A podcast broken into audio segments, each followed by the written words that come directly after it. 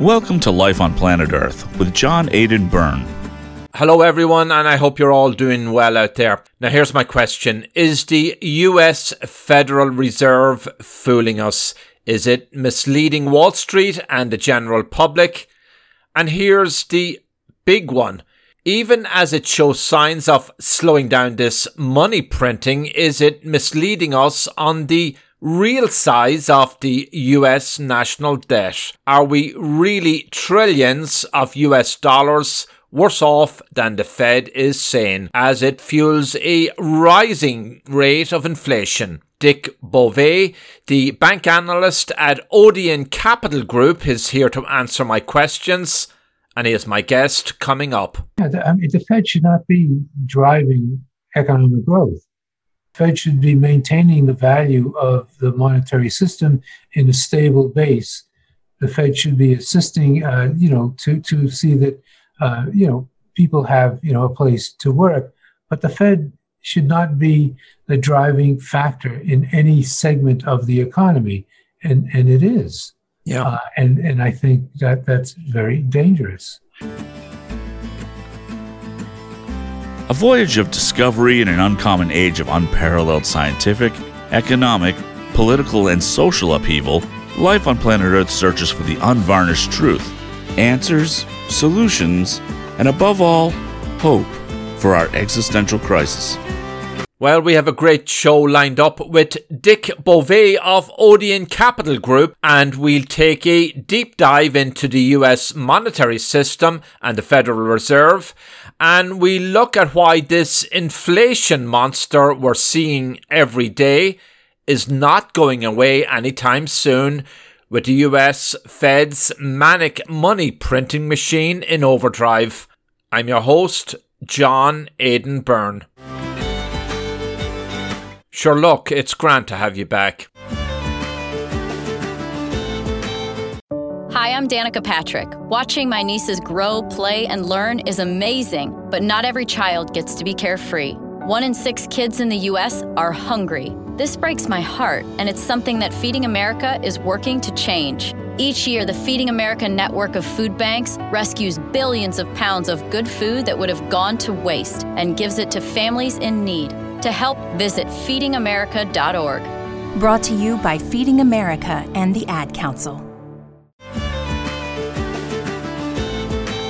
My guest is Dick Bove of Odeon Capital Group, and he's back by popular demand. We're talking about our present state of monetary affairs. They're pretty dismal in many ways. Dick Bove starts by laying out some problems with today's money supply in the US.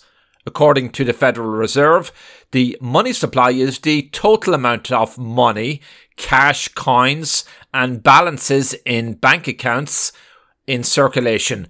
But Dick Bove sees a problem here. Well, basically, uh, you know, I think it's become a very complex subject because uh, the Federal Reserve, in my view, no longer knows what the money supply of the United States is. And it's not because uh, they're doing anything incorrect or inappropriate. It's because there are so many instruments which can be used as money uh, that the Federal Reserve cannot, if you will, calculate uh, each one uh, accurately. And because it can't calculate them accurately, it simply dumps them and doesn't make them part of the money supply any longer. And therefore, uh, even though these instruments still exist, and even though these instruments are part of the money supply, they're just not being recorded. And that creates an inappropriate view of, of what money is and what the growth in money is uh, at any given point in time. Plus, you know, it creates a, a secondary problem, which is if you don't know what money is, how do you how do you establish monetary policy? What what do you do to create monetary policy if you don't know what the thing you're attempting to uh, you know handle is in is is a number that you can't figure out uh, you know correctly.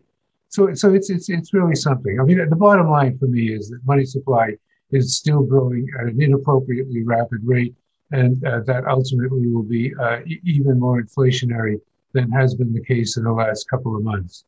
Okay, so let's pick up on something you mentioned. Uh, it's not doesn't have a handle on the money supply, and you mentioned some instruments that may not calculate into that. What are some of those? Okay, basically, um, if we go back to 1970, when monetarism was, I like to say, riding the rails, everybody believed in it. The Federal Reserve was, you know, reacting to it. And, you know, everybody on Thursday afternoons would, would gather around, you know, whatever machine they had in the office to see what the latest money supply number was. When they were doing that, we had something called M1A, M1B, M2, M3, MZM, L, uh, and each one of those, you know, if you will, names were related to a, a, group of different products. For example, M1A was, you know, currency. Well, M10 is simply currency. M1A, you start to bring in certain bank deposits. Uh, M1, if we go all the way out to L, you know, we're looking at, uh, you know, money and money market funds. We're looking at, you know, the treasuries. We're looking at commercial paper, all of which is used for transactions. The Fed cannot figure out what the size of any of these other, if you will, instruments are, and therefore they've cut the whole thing back to simply M1 and M2. And they, they've redefined what M1 is. M1, you know, historically used to be transaction deposits. It was money you can get your hands on immediately and go to the store and buy something, whether it's currency, which is in circulation, or your, your demand deposits at the bank, your checking account, your demand deposits at the bank. The Fed has now decided that your um, savings deposits and your uh, what they call other checkable deposits are transaction deposits. It doesn't matter what that is, but the bottom line, what it means is that whereas M1 historically was about 25 to 30% of M2, today M1 is about 95% of M2. Plus, the government has come along and said the banks don't have to have reserves against M1 any longer. So it's a, it's a, in my view, it's a free for all. You know, I think they're just simply printing and printing and printing, which I think is ultimately going to be very problematic. Well, you mentioned cryptocurrency. Is that a part of it, a big part of it, in terms of their? So. they've they've left that out of the balance sheet. It seems. Yes, they have left it. That's they've left it off the balance sheet, just the same way as they've left off uh, a um, CD, which is over a hundred thousand dollars I mean, if you if in, same same game, you know, if you have a, money, a lot of money in the bank and you buy a CD, uh, which is over hundred thousand, it's no longer considered to be part of the money supply when obviously it is. If you take that money and buy Bitcoin or Ethereum or Ripple or wh- whatever one you know you happen to like, same deal. You know, the money comes out of the banking system, goes into the cryptocurrency, and it's no longer part of the money supply of the United States according to the way it's calculated. It is, it is, of course, part of the money supply of the United States. And it is, of course, you know, money which is used for effecting transactions. But, you know, the, the difficulty we have is you just can't take things out of the money supply and say it's not money supply because it goes into some sort of, uh, you know, category you can't qualify. Let's assume you have, uh, you know, a couple of accounts, uh, 25,000 apiece, sitting in a retail money market fund. Well, that's part of the money supply. Let's assume you aggregate those. Let's say there's three $25,000 deposits in this uh, money market mutual fund. You aggregate them into one, which is 75,000. It's no longer part of the money supply. You can't do that. I mean, we're doing it, but in, in reality, in the real world, I don't think you can do it. And therefore, I don't think that you know the, the, the monetary policy of the country is being based upon sound premises or a sound understanding of what, in fact, money is. Well, it, it might partly explain why the Fed is trying to get into the cryptocurrency business, right? Aren't they doing research and developing something there so that maybe the idea is to at least have a better handle on the statistical part of this well, I, th- I, think you're exactly correct. You know, that they're definitely doing a lot of work. I think that uh, the Boston Federal Reserve and uh, MIT have created a joint effort. And in that joint effort, they're attempting to determine how to create a cryptocurrency which is fiat based. Mm. Fiat based means it's run by the Fed, obviously. And, and they got to move faster because China has already done it. In other words, about a month ago, the Chinese released a white paper. And in that white paper, they defined what the Chinese cryptocurrency, the, what the Chinese yuan would look like uh, in, in the new system. Not only did they do that, but they kicked, you know, Bitcoin out of the country. They kicked the miners out of the country. Mm. They said there's only going to be one cryptocurrency in China, and that's going to be, you know, the yuan. And and the companies that operate in China are going to have to use that cryptocurrency in terms of affecting transactions. So, you know, there's no question about, in, in my view, there's no question about the fact that cryptocurrencies are at some point going to be the dominant form of money in the world. But we, we don't have the dollar up there yet. And the mm. Chinese have their currency up there already. And they're already, uh, if you will, pressuring, if you will, their companies to make use of it uh, and, and individuals to make use of it. So it's it's it's it's a major race. We you know this whole thing about money, you, people are discounting it and, and, saying it doesn't mean anything, and you know it, it's not a predictor of anything, but uh, it, it does mean something. It means a lot to the people who have it and those who don't, and it means a lot in terms of affecting transactions, and it means a lot in terms of uh, determining what pricing is uh, in in the United States. I mean, I like to use a simple example, and I apologize, uh, you know, uh, but you know, one day, yeah, I went into a grocery store when I was 17 with my father, and basically, uh, you know, we bought a loaf of bread, and the loaf of bread, you know, cost something around 20 cents, and my father got really upset over that because when he was 17, a loaf of bread cost two cents. So think about it. When he's mm-hmm. 17, a loaf of bread costs two cents. When I'm 17, it costs 20 cents. When my children were 17, it cost a buck.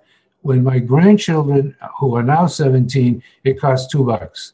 That's what we're talking about. What we're talking about is the fact that if you were, if you were gauging wealth in loaves of bread or whatever other commodity, you would see that there is something wrong with a monetary system which keeps expanding and expanding, but doesn't buy more and more units of whatever the product is you're attempting to, to garner. One, you know, my father bought his house for $3,000 in the middle of World War II. He sold it for $10,000 at the end of World War II. He thought that was a killing, right? He tripled his money. That house today, which is exactly the same house, exactly the same size, sitting in the same street in Medford, Massachusetts, is now worth six hundred and fifty thousand dollars. Did you did you hold on to the family homestead? no, he, no, he sold it. He sold it for ten thousand. And if he was right. today, he'd be kicking himself all around the block. Right, exactly. We we've spoken about this on a previous show about the impact of inflation, and you said several months ago that we could be we would be headed into 1970s style inflation at the rate the Fed was printing money. Do you still hold to that? Has it gotten worse? Because what I'm listening to here sounds like, yeah, maybe we're in a whole lot of deep trouble now. Yeah, I, th- I, I, do hold to it still, still because um, not only do we not know what the money supply is, but the Federal Reserve does not control the money supply any longer. And I'll give you two examples, one of which is against my argument, one of which is part. Uh, if you take a look at commercial and industrial loans uh, in the banking system, at the present time, they're declining. Now, what does that mean? That means that these companies are paying down their debt. If they pay down their debt, they're shrinking deposits. If they shrink deposits, they're shrinking the money supply. The Federal Reserve has no control whatsoever if these corporations make the decision and continue to go forward in, if you will, shrinking their debt. All right. In other words, the economy has got to pick up so the corporations stop shrinking their debt in order for the money supply to grow, you know, at, at let's say a normalized rate. Okay, the, the second example is is uh, on the other side. The second example, you know, basically indicates that the Fed cannot control the money supply because they're forced to buy the deficits. All right, so now what are we talking about? If we go back 10 years ago and we say, you know, the United States government is running a deficit, and someone has to lend the money to the United States government. Who was lending the money to the United States government to cover that deficit?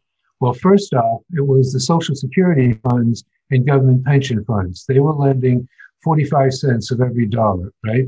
Second off was foreign countries, namely Japan primarily and China. And they were lending about 30 cents. So now 75 cents of that increased dollar in debt was coming from Social Security and other government pension funds and foreign countries. All right. The next two entities were, which were providing money were the Federal Reserve and the American public. All right. Now you fast forward to last year. How much was the Social Security Fund buying of the deficit relative to the what I said was 45 cents 10 years ago? They were buying two cents. Two cents. All right. How much were, were the, the foreigners buying relative to what I said was 30 cents, you know, 10 years ago? They were buying a nickel. So instead of having the, the deficit being paid for by, if you will, uh, the, the, the, these traditional sources, the deficit was being paid for the Federal Reserve. The Federal Reserve was providing roughly 58 cents of every dollar, and the American public was providing the rest. Now, that switch, when you go away from foreigners and the Social Security Fund buying the deficit to the Federal Reserve buying the deficit, it's a big, big change.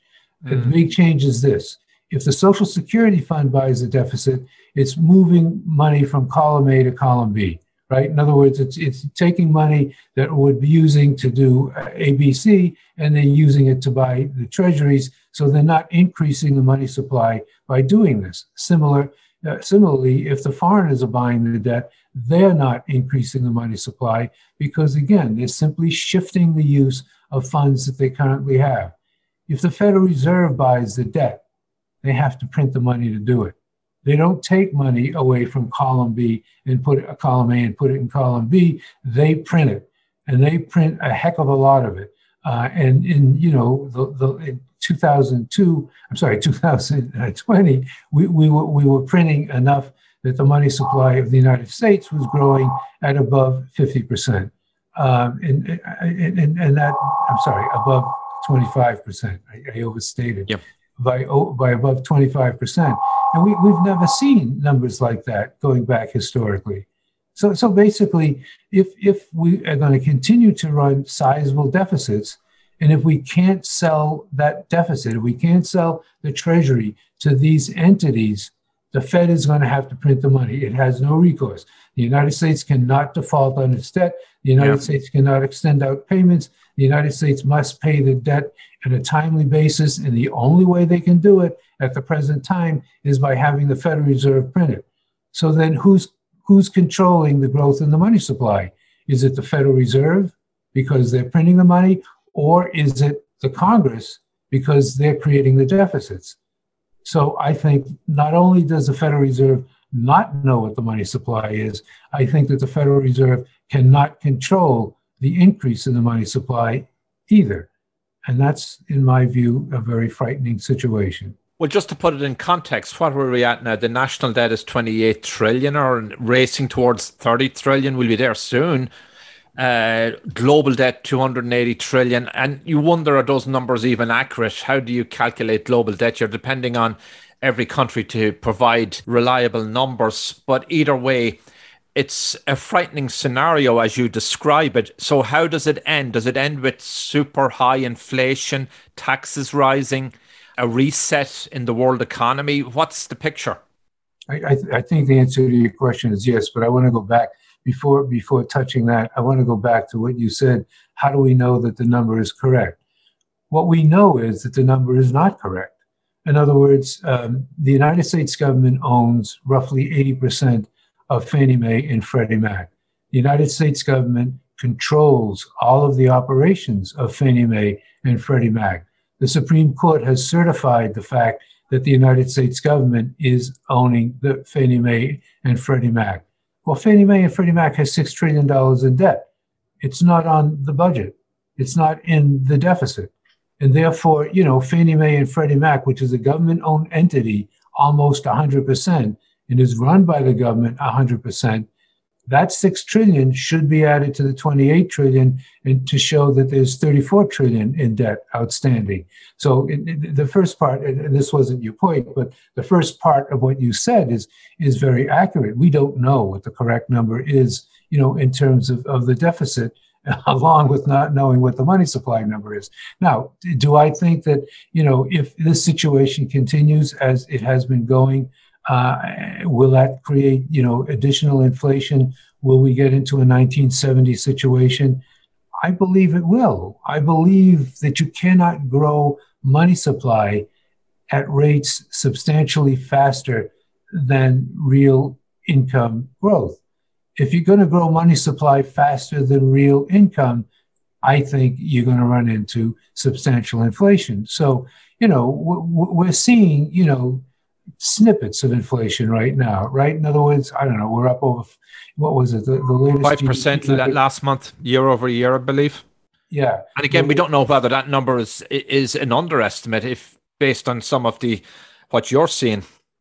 Yeah, in other words, that number is, is estimated three times before they come up with the final number, right? In other mm. words, there's the first estimate, the second, and then the third. And each mm-hmm. estimate adds additional information in order to make the calculation uh, be as correct as possible. But anyway, we'll look at something between 5 and 6% right now.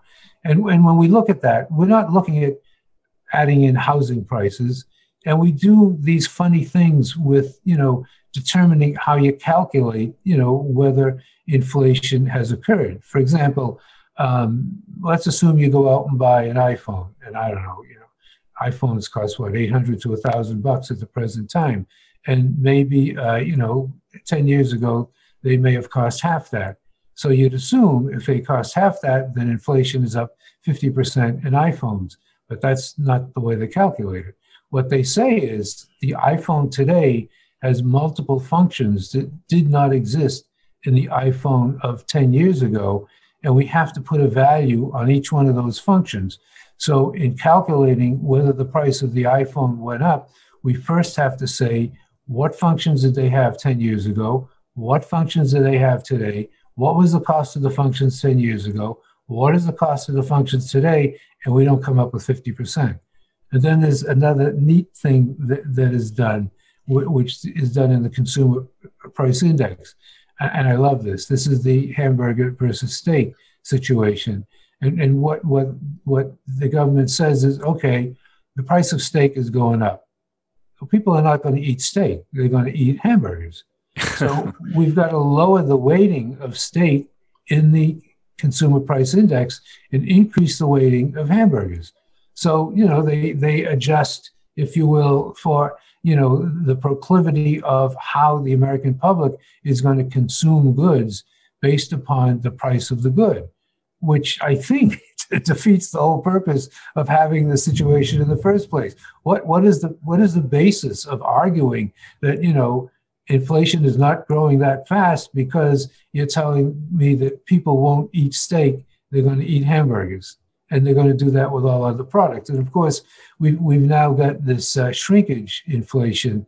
Uh, I don't know what the proper term is. It is, but you know, if you can find something on the grocery shelf that was there a year ago and compare it to something on the grocery shelf today, you'll see that the price is the same, but the amount of ounces in the product has been cut by maybe. Yeah, I, I had an example of that the other day. Take fascinating example. We we're buying a little gas um, container for a cookout, and uh, the manual said buy something 20.4 ounces, but there was only a 20 ounce one available at Dick's goods yeah. store. In other words, they shrunk it by 0.4. Yeah. So, in other words, the system is set up to basically uh, reduce, you know, the, the, the, incre- the increase in inflation.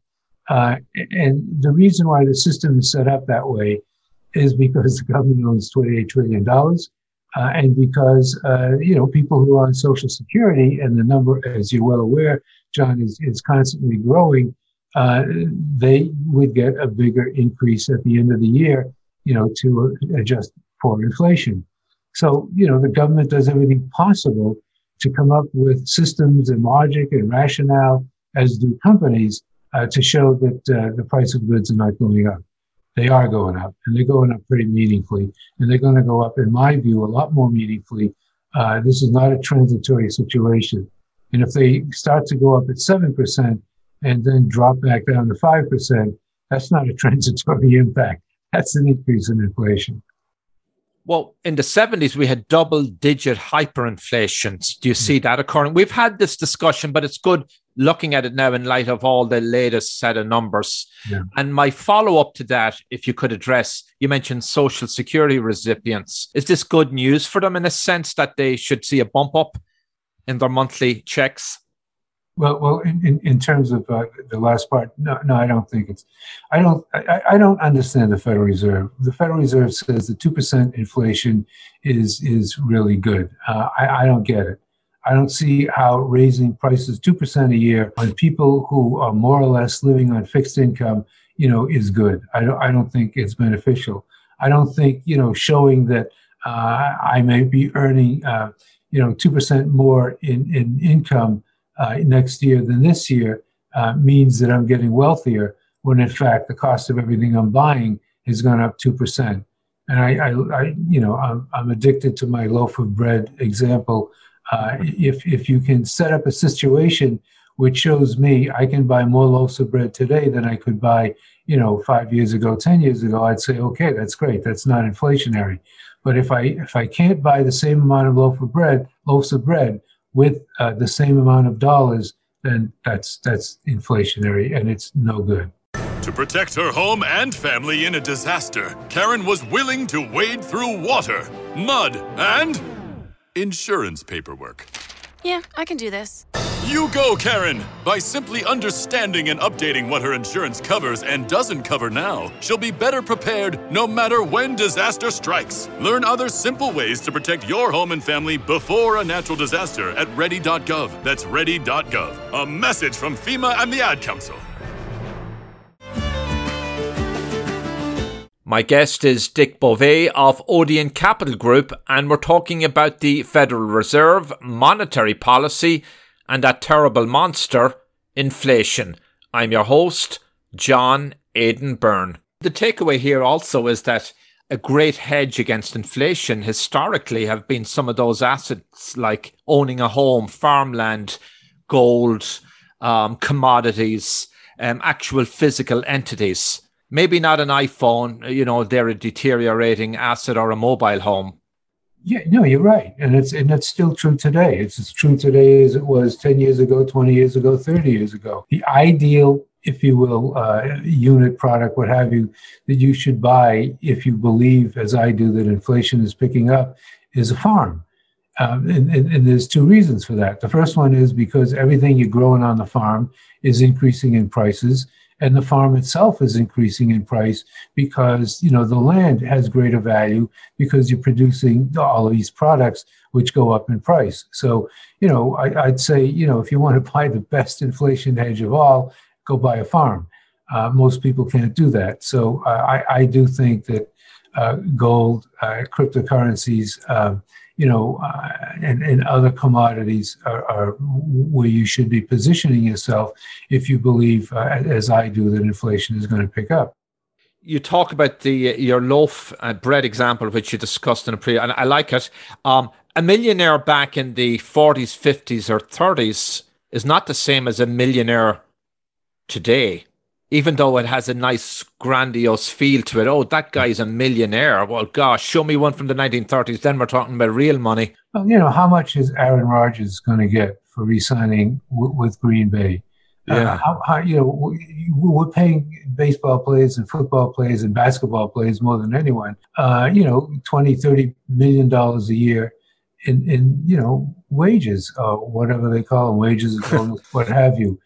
I mean, is that does that make sense? I mean, does that make sense? I mean, we set up these oligopolies. Uh, the government sets up these oligopolies, which allow these leagues to uh, control the number of entrants in, so that they can control uh, pricing. Um, you know, it, it, it's it's not it's not positive. And unfortunately, the vast majority of the population of the United, of the United States is not in, uh, you know, an oligopoly uh, controlled by, you know, an entity which is, you know, allowed by the United States government. You got to go out there and make more money to buy more products, and that that's that's stressful. And and to get back to the question that I didn't answer, I do think that that's going to be a problem. I do think it's going to uh, upset the economy, and I do think that uh, no one cares about it at the moment. I mean, if the stock market is going to be you know euphoric because you know uh, Mr. Powell comes out and says you know well we, we we're still too early to start tapering we, we still have to you know continue to provide liquidity for the economy um, then you know essentially there's there's this you know point of view that there is no cost to printing money. We can pr- print trillions of dollars of money, and there's no cost to doing it. Well, I don't believe that. I believe that there is a cost to doing it, and the cost is higher prices and, and lower real incomes and, and economic upset.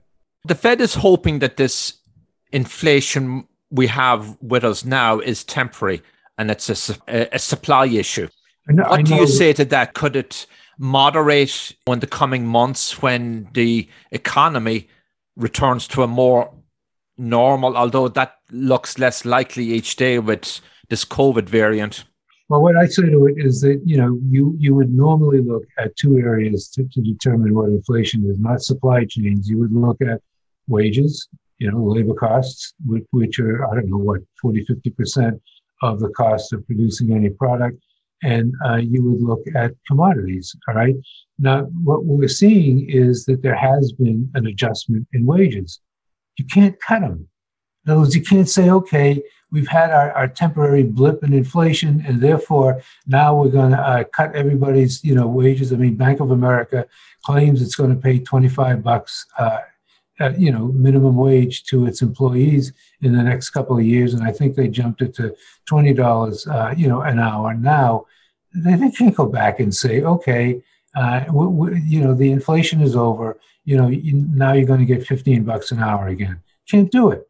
So we, we, we're building in structural costs into the economy, which make it impossible to just say that this is going to be a temporary blip and that we're going to go and, and, and come back uh, to, to lower rates. Now, you know, if if we use labor in any set of products, in, whatever products you look at that you you consider to be labor intense in terms of their construction, then basically those products can't come down in price. They're going to stay where they are because you've got to pay the laborers who, who are creating them. So I I have a lot of trouble, as I said before, and I apologize for repeating, for saying that, you know, I don't believe that inflation is good for anybody, number one. And number two, uh, I don't think once you build in certain costs in, in the production of goods in the economy, that you can all of a sudden turn around and, and reduce them simply because, you know, the supply chain now has more products in it. I, I don't, I don't, I don't get it. What's your forecast for inflation in the US globally? I, I, I, don't make an official forecast, but let's say six to seven percent. Uh, you know, I think we're going to get to that level within the next year or by the end of the year. Yeah, but in the next twelve months, I think we'll get to that level. Six seven percent. Yeah, yeah, and that's not that's not a very bold forecast because mm. we're almost there already. It's a chicken forecast, but the yep. point is, if yeah. I was if I was making bold forecasts, I go much higher. um, so you think we're in a whole lot of trouble.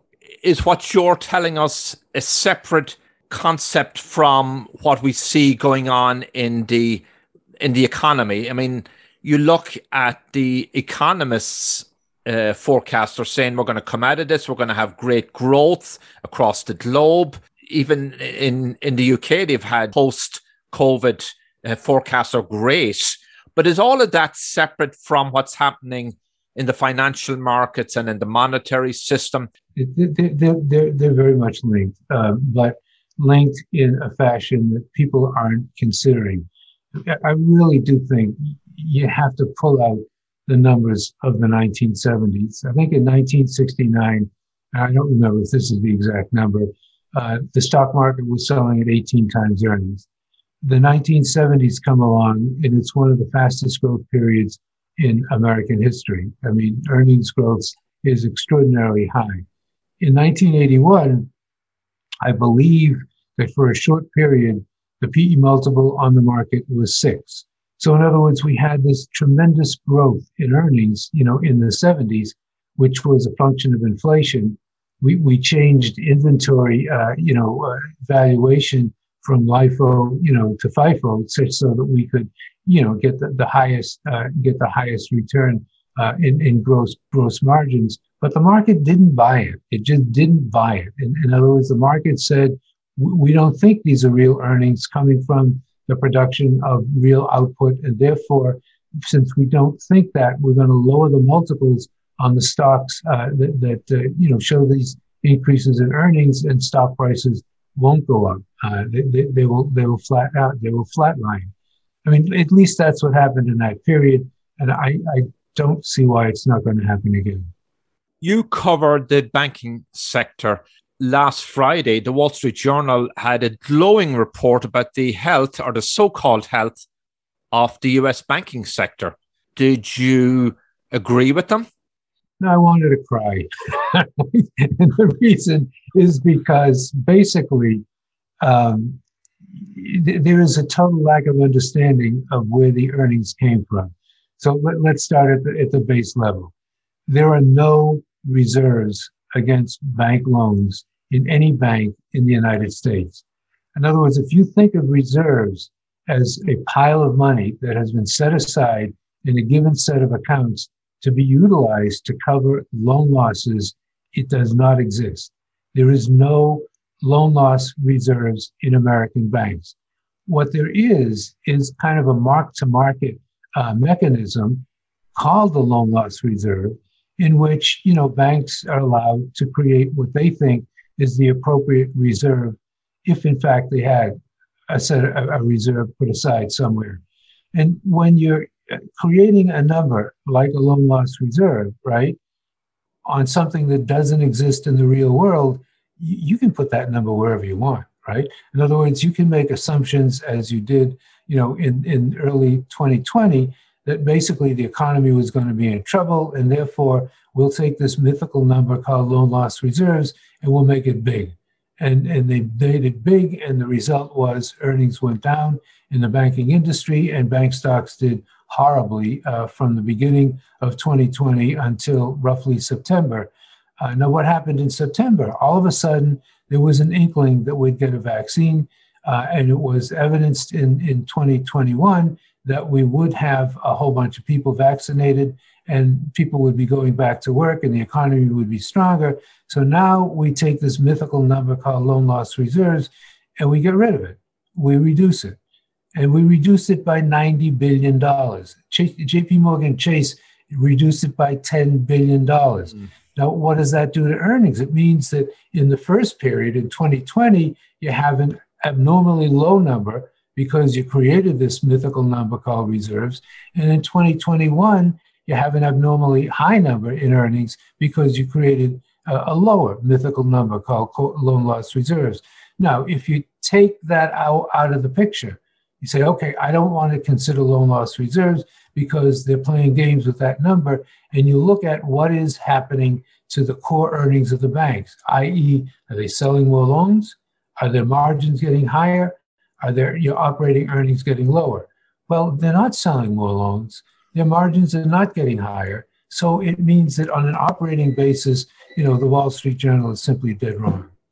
There's a couple of good reasons why the government and the Fed stepped in at the outset of the COVID crisis and issued a lot of money. It was as much humanitarian as political, and there might be other reasons I'm missing here. Will there come a point by your thinking that won't work prints more money and it's just not having any effect if anything it's having a very damaging effect well that's that's my fear right in other words my fear is that the loaf of bread is going to go to four bucks uh, when my great grandchildren get to be 17 and and the reason is because you know you can print the money you can give it to people uh, and so, so, so really, it's a, a hyperinflation scenario. That's what we're probably looking at. The Weimar Republic.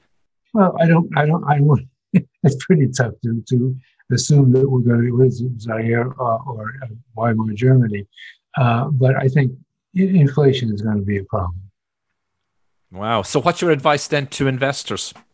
Again, well, buy the farm, I guess, if you have money, but most people don't. Maybe buy maybe buy a share in the farm.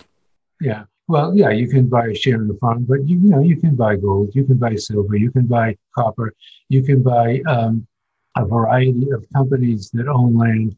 Uh, you know, and, and I think uh, I, I, think that those investments tend to make sense. And, and you know, quite frankly, in the first year or two of an inflation, because earnings are so strong, uh, stock prices go up.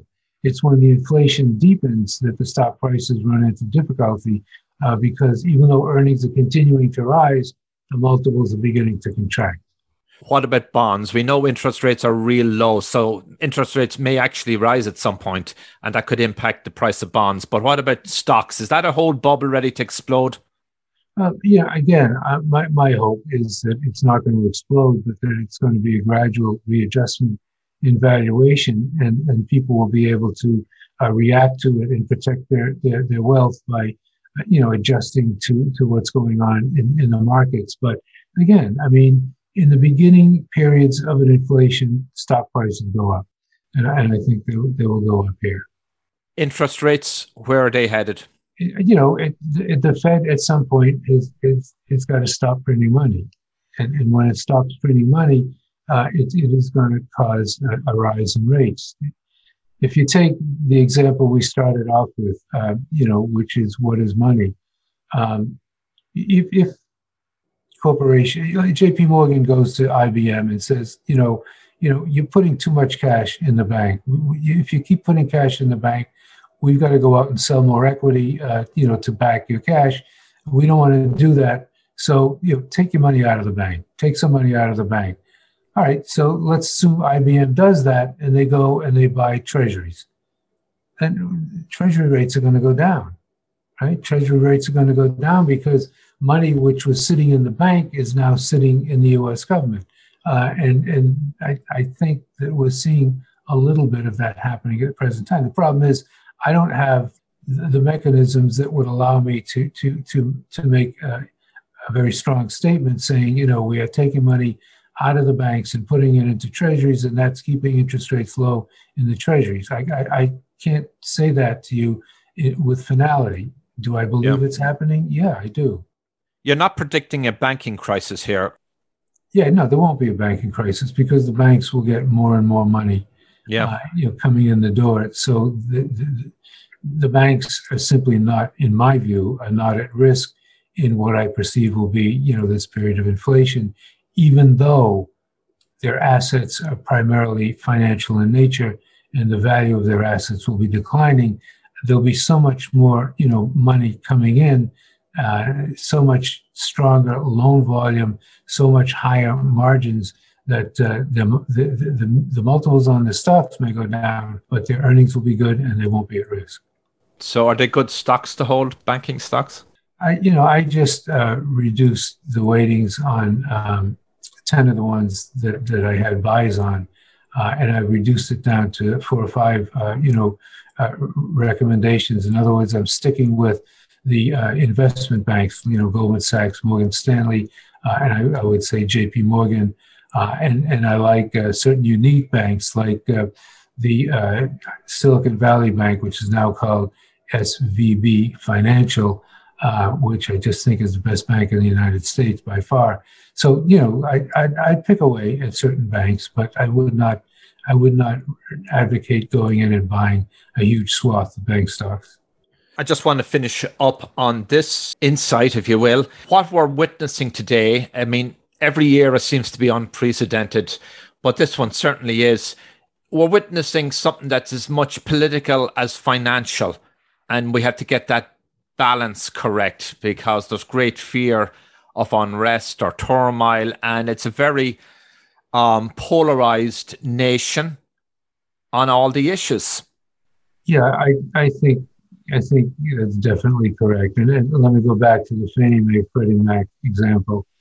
Um, Fannie Mae and Freddie Mac are aggregating mortgages for the Federal Reserve. And the Federal Reserve is paying such a high price for these mortgages that it doesn't make sense for banks to buy, to originate a mortgage and put it on their books. Let's assume they originate a mortgage, they put it on their books, and for 30 years they're going to collect 3%. If they sell that mortgage instead through the Fannie Mae Freddie Mac system to the Federal Reserve, they're going to get five, five and a quarter percent. So they're just not going to they're just not going to buy the mortgages and put them on their books. Uh, as long as the as long as the Federal Reserve you know insists on buying so many mortgages, you know, and as long as the Federal Reserve insists on on changing the whole structure of pricing in the mortgage markets, you know, you're just not going to get the private sector coming in and you know building a solid mortgage market. That's socialism. Oh, you know, and you can't have two companies owned by the government dominating the whole market, funded by a government agency, the Federal Reserve, Federal Reserve because of their purchases. You know, that's just not pure democ- uh, pure capitalism. And I don't think it's democracy either. But the point is, you know, it's it's in, in my view, it's it's totally inappropriate. So, but we do have a divided nation ideologically on the financial and political front. So, got to somehow bring all those together too. We claim to have a divided nation, but on one issue, everybody seems to be in agreement that the Federal Reserve should bail out the economy, that the government should, you know, put up money to protect, you know, the the the uh, vast majority of of uh, income holders, uh, income. Yeah, so they all agree on that on the left and right, Republican, Democrats. There's only a few yeah. holdouts yeah, I, I don't see anybody disagreeing with with those those concepts. Yeah. I don't see them, you know, running around arguing that Fannie Mae and Freddie Mac should be given back to the private sector. Well, you're sort of arguing with them, Dick. You say we're in dangerous territory. Yeah, the, I mean, the Fed should not be driving economic growth. The Fed should be maintaining the value of the monetary system in a stable base. The Fed should be assisting, uh, you know, to to see that, uh, you know, people have you know a place to work but the fed should not be the driving factor in any segment of the economy and and it is yeah. Uh, and and i think that that's very dangerous. Let's regroup again in a few more weeks or months and see where we're at. It's always fascinating talking to you dick and uh, thank you for being on my show. Thank you john. It was a pleasure. On my next episode we'll hear more about the pernicious damage the US Federal Reserve can do despite any of its good and noble intentions. I'll be talking to Tom Ward. He's an economic advisor with a long career in the field, from the World Bank to some of the biggest firms out there, as the Fed shows signs of tapering, that is, reducing the size of its bond buying program Tom Ward says Wall Street won't be exactly happy. I'm your host, John Aidan Byrne. And you've seen the childness of Wall Street. They don't like tapering. As soon as they hear tapering, because they've gotten dependent on the Fed's money and the printing, they just think they're going to constantly be moral hazardly bought out of any problem because for the last 10 years, I would argue the market has not really been a market priced market. It's been subsidized or covered by the Fed. So it hasn't really, you know, because it's buying up assets. And so are these assets all overly inflated? Luckily, officially, there hasn't been inflation through all this, but inflation is starting to creep up. The issue is, is what is inflation? A lot of people don't understand what inflation is. Inflation is based on a model from like the 50s. They keep trying to play around with it, much like GDP is based on the 50s and a certain model of basket of things. Often, depending on the different inflation numbers, it may or may not include the energy, which was the whole inflation of the 70s. You've been listening to Life on Planet Earth with John Aidan Byrne. To reach the host or learn about advertising or sponsorship opportunities, call 973 664 9460 in the U.S. or email burndesk at gmail.com. That's 973 664 9460 in the US or email burndesk at gmail.com. 973 664 9460 in the U.S. or email burndesk at gmail.com.